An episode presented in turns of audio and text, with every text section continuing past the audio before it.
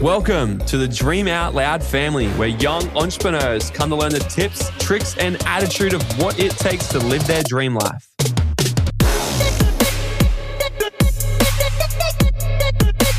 I'm your host, Morgan T. Nelson, a former carpenter who created financial freedom by the age of 23 and have since spent my time traveling around the world living my dream life, inspiring, educating, and teaching other young people how they can do the same. Each and every week, I'll bring you the most epic guests who are going to share their stories, wisdom, tips, and tricks on how they've been able to create a life by design.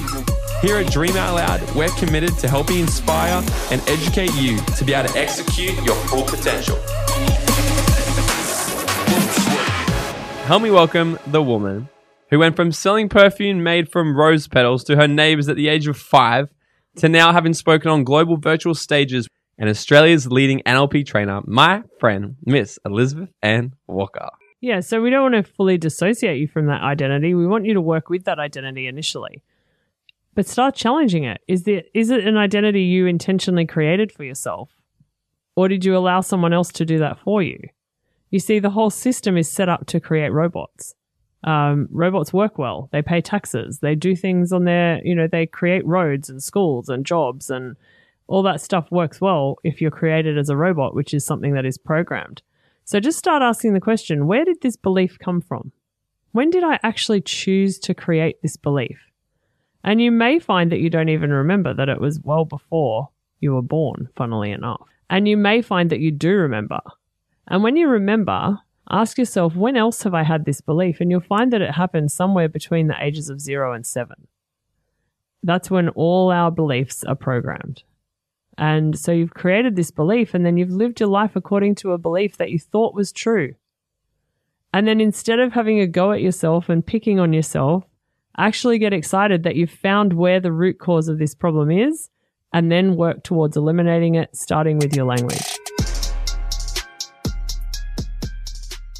Help me welcome the woman who went from being in a boarding school in Nigeria and delivering papers in London at 12 years old to now a serial entrepreneur, author, and professional speaker sharing her message of turning your pain into power.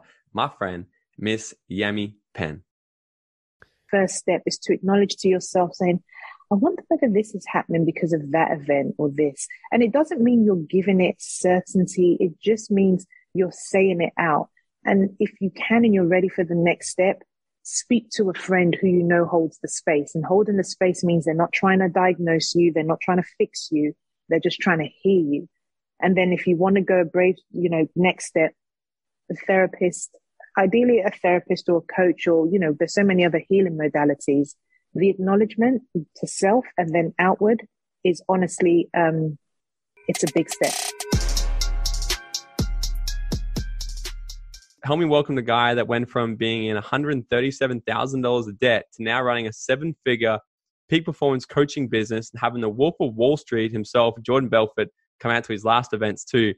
Mr. Sasha Karavat the, the consistent action coupled with like a firm picture and a visceral kind of experience of where I was moving towards, like a vision, was what just kept me moving there because I knew that my life right now was terrible and I freaking hated it. But I was like, that right there, I'm like, that's a whole different world, you know? And I mm-hmm. know that these actions I'm taking right now, they're leading me here.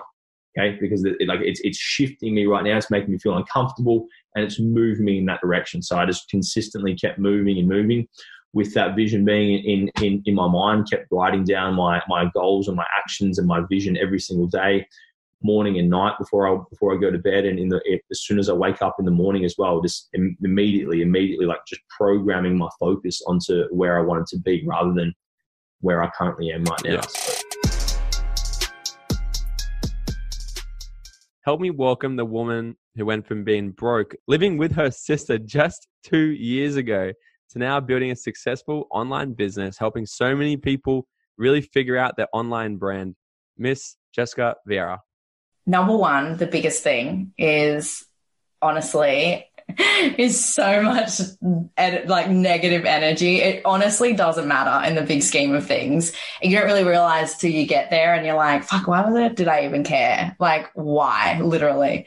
The second thing is detach yourself from the outcome what will happen will happen when you're ready. Like just because you want it now or just because you think you should have it now, it doesn't mean that you're actually ready. Like let go of timelines because like it's just you, you will grow into it and you will actually grow into it faster if you let go of like being attached to the outcome and when you actually specifically want it.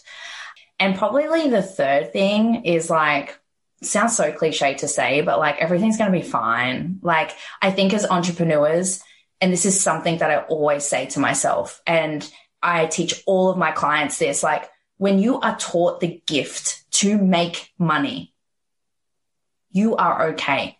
Like nothing is ever actually going to happen to you. And I feel like that that it's such a gift. Like I never got taught how to make money in nursing to be taught that you can make money and there's no cap. Like you will always be okay. Um, and I think it's just reminding yourself that all the time is like you have the best gift in the world. And money is a tool and money will create so much abundance and create so much opportunity for you in your life. Like the fact that you have been taught that gift by somebody whether it's a me- uh, most of the time it's a mentor or someone or a book or something you've been taught a gift. Like so don't take it for granted. I feel like so many entrepreneurs take it for granted and it's like it's never enough but it's like the most powerful gift i think that you could have in the world help me introduce the woman who went from working paycheck to paycheck in a soul sucking job, I'm going to add, to now the author of a best selling book, Raise Your Vibration, and having successfully built a seven figure online coaching business. My girl, my friend, my spirit animal, Alex T. Love. Every successful person has actually had to have a, little, a level of delusion and what I mean by delusion is you've got to believe in the invisible. You've got to believe in the things that we can't see with our physical senses in order to bring it to the reality. But most of us are addicted to what is. No, give it to me first and then I'll feel good. Give me the clients first and then I'll feel good. Let me see it in my bank account first.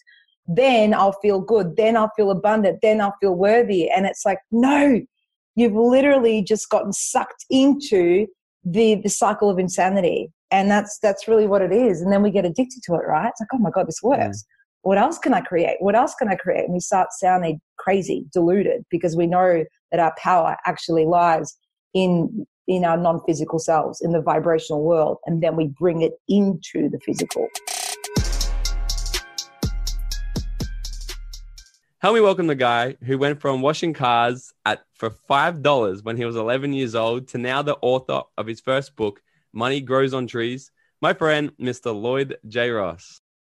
Letting people understand that money is not the root of all evil, and that when you have money, the magic of it is that it creates more money. And when they understand that initial concept, the concept is give your money a job. And if I can teach them that in the first part about, hey, they're worthy for it, they can go and get it. It doesn't make them look evil, and that they can actually use it to create and multiply their money. That's how I would start it. And then once they understood, like, wow, like I, you mean I can actually put my money if I saved it, put it somewhere, it will produce more money. Like, yeah, and they, wow, like that would be the first time they would experience that or seen that. And then I would explain to them the practicalities because the how to, how to save, what it actually looks like. Because I thought that money just gets created out of thin air. No one talks about the fact you've got to like not have coffees or you know sacrifice a bit to, to make your first thousand bucks a hundred thousand bucks. And i'd show them hey you do have to not eat out all the time. Stop eating eating uber eats for five seconds. That's how you save money. It's not sexy. That's what i would teach them first. Then i'd say now when you got your money this is where i would put it. And it would be something around like hey just look at an etf index funds check it out you know help them to get their first investment down and show them when it grows and produces that it's working. And once I did that, you know, I feel like I've given them a huge leg up. Probably saved them 10 or 20 years. Thank you so much for listening. And if you got value from this episode, it goes such a long way. If you can just take 20 seconds of your time, leave me a five star rating and written review, then screenshot this episode and share it to your story.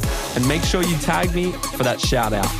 And until next time, guys, go out there and dream out loud.